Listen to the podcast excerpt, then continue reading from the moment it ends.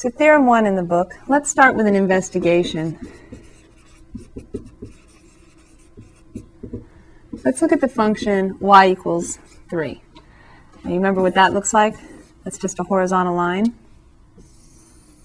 y-intercept 3, and in fact every y value on the graph is 3. y is 3 no matter what x is. So we have this horizontal function. Now it's a constant function, isn't it? Constant, in this case the constant is 3. So I could ask you, what's the limit as x approaches, you can pick any number you want, a million, two billion, I could just pick 5. The limit as x approaches 5 of 3.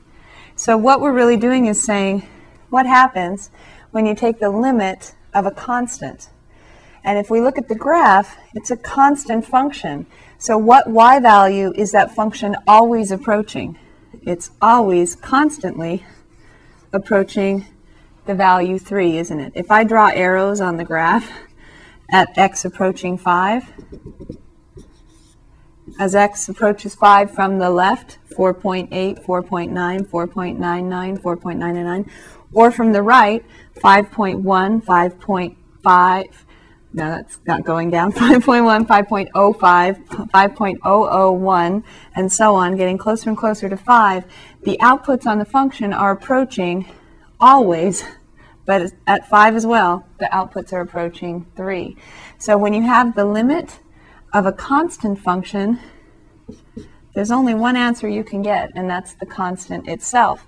So now the theorem, of course, doesn't have numbers, because we want it to be true for any value of x. A and B and C and whatever we have.